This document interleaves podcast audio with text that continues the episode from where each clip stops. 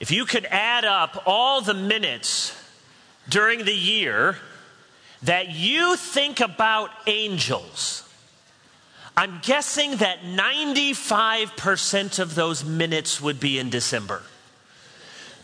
Most of us, whether we're in church every Sunday or haven't ever been before in our lives, do not spend a lot of time, least in this country probably, considering angels, except around Christmas. And then you cannot get away from angels. They seem to be in every Bible text, in so many of our Christmas carols, like the one we just sang. They're on our Christmas cards, on our Christmas trees. They're in nativity scenes all over town and in our yards. Lots and lots of angels. Angels are actually more common in the Bible than you might realize. By one count, there are 17 books in the Old Testament that mention angels and 17 books in the New Testament that mention angels, with a total of 273 references. So, not the main character, not the lead, but not an insignificant role either. And angels fulfill many different roles in the Bible. Sometimes they're guardians of the sacred. Think about the angels that are put there to guard the Garden of Eden when Adam and Eve are kicked out, or the angels that are put on top of the Ark of the Covenant to guard that sacred representation of God's presence. Sometimes angels are bridges between heaven and earth. Think of the vision in both the Old Testament and the New Testament. And I saw angels ascending and descending Sometimes they're like patrol officers. They're cops. They watch over people and places. They're servants. And preeminently, angels are messengers. That's what the Greek word, angeloi, angels, that's what it means to be a messenger. And if you think about it, it's not a bad gig to be an angel. There is no angel named Clarence in the Bible though he has come to us as a secular angel of sorts. We see lots of angels at Christmas. Now, we don't know how the assignments were given. In many places, schools and churches, when they have a, a, nativity scene, and some children are chosen to be shepherds or wise men, and someone has to come in, two of them usually as a camel or something. And you don't know how they're always chosen, the children, to be the angels. And we don't know in heaven how the angels were given their specific assignments, but you can imagine perhaps raising one of their wings pick me, pick me. I want to be a part of the Christmas story. Think of all the angelic involvement in the Christmas story. An angel appears to Zechariah to explain that his wife Elizabeth is going to give birth to a son in her old age. The angel Gabriel appears to Mary. Later, an angel appears in a dream to Joseph. An angel appears to the shepherds, keeping watch over their flocks by night. Fear not, I bring you good news of great joy that will be for all the people. In the city of David, they said, you will find the Christ child wrapped in swaddling bands and lying in a manger. And then a multitude of angels appear and begin to praise God. Glory to God in the highest, and on earth peace among those with whom he is pleased. All over the Christmas story. And it's not just the Christmas story. Have you ever noticed that at virtually every key moment in the life and ministry of Jesus, there are angels? Angels attend Christ in Matthew 4 during his temptation in the wilderness. They strengthen him in Luke 22 in the Garden of Gethsemane at that moment of temptation and suffering. All four Gospels make quite a big deal that there are angels present at the empty tomb. So you put it all together, and we see that angels have quite a privileged place in the story of redemption. You have angels foretelling the coming of the Christ. They announce his conception. They announce his birth. They sing in the sky. They are there in the wilderness. They are there in the Garden of Gethsemane. And they're there on Easter Sunday morning. Every step of the way, angels. You think of all that the angels did, all that they announced, all that they knew. Think of all that the angels have seen. And it really is, more than we often realize, a privileged place in the story of redemption that the angels have. And yet, with all that the angels saw, there is still something that angels long to see. 1 Peter chapter 1 verse 10 Concerning this salvation Peter writes. Now this salvation is what he's talked about in the previous paragraph. The God and Father, his great mercy caused us to be born again through a living hope by the resurrection of Jesus Christ from the dead. So this salvation is what God accomplished through Christ to cause us to be born again, to have our sins forgiven, to have death and the devil conquered by Christ on the cross and his resurrection. That's all in view. Concerning this salvation, the prophets who prophesied about the grace that was to be yours searched and inquired carefully, inquiring what person or time the Spirit of Christ in them was indicating when he predicted the sufferings of Christ and the subsequent glories.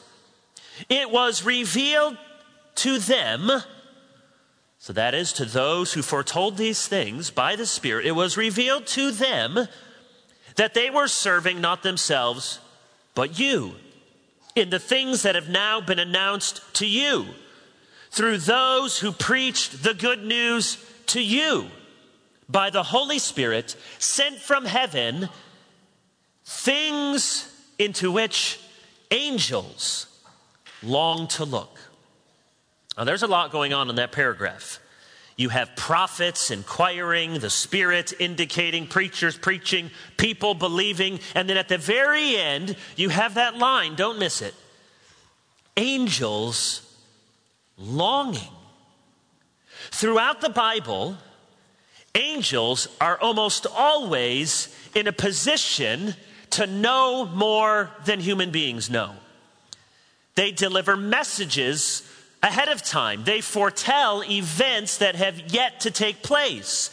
They explain visions to human beings. Sometimes they take them away, they transport them to a high mountain, and they show them some sort of heavenly vision. If anyone is in the know. It's the angels. But verse 12 says there is something which angels can't quite see. It's an amazing verse. I wonder if you've noticed it before. It has always stood out to me as one of the most remarkable verses in all the Bible. What are the things into which angels long to look? Well, it may be that part of what Peter is talking about is the second coming of Christ, just as the prophets inquired where the person of the Messiah would come. You listen to that passage from Matthew that even then they were inquiring. Now, where is it? Let's check our scrolls. What have you heard? Where is he coming? Oh, he's coming to Bethlehem. It may be that part of what the angels are longing to see is that second coming, the full unveiling of Christ in his glory. But if that's part of it, that's certainly not all of it. Because it says at the end of verse 12, things into which angels long to look. What are the things? Well, the closest antecedent to the things is the good news. The good news preached to you by the Holy Spirit sent from heaven. In other words, the things into which angels long to look are the tidings the announcement, the gospel, the good news that has been preached to you, to those in Peter's day and to all of you who have heard the gospel of Jesus Christ, saving grace for sinners. Now, it's not that angels are ignorant. It's not as if they couldn't pass a theological test, if they didn't know what had happened. But think about it. These angels are unfallen beings. They know what the gospel is, but they do not know the gospel like we know the gospel. They do not know what it is like to be saved. Now, I don't want to get too fanciful. I'm not often accused of being too fanciful. A little sanctified imagination, just imagine what a conversation between the angels might sound like in heaven as they look down at God's saved people here on earth, people like you. Hey, Gabriel. Yeah, Michael? Only two we know. what do you think that's like? What's what like? What, what's it like to be saved? What are you talking about, Michael? You, well, you know. What, what do you think it's like to be a human saved by the gospel? Well, what do you mean? Well, haven't you ever wondered? I mean, we waited all those centuries to see God's salvation plan unfold. And when it did, God sent his son. And you know what? He sent his son not to be like one of us, but like one of them. We know Christ is far superior even to us angels, but he skipped right by the angels. He went all the way down to human beings. And he didn't come as a king in royal robes, but in a manger. Isn't that amazing?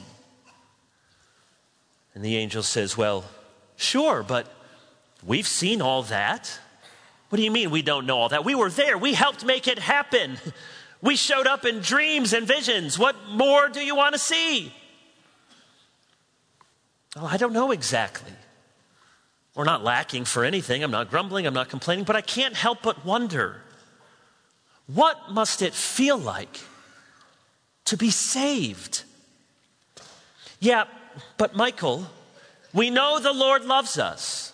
He, he created us. We know He delights in us. He delights in our praise and our obedience. We're like flames of fire. We're like the winds of heaven, Michael. We always do His bidding. And Michael says, But that's just it, Gabriel.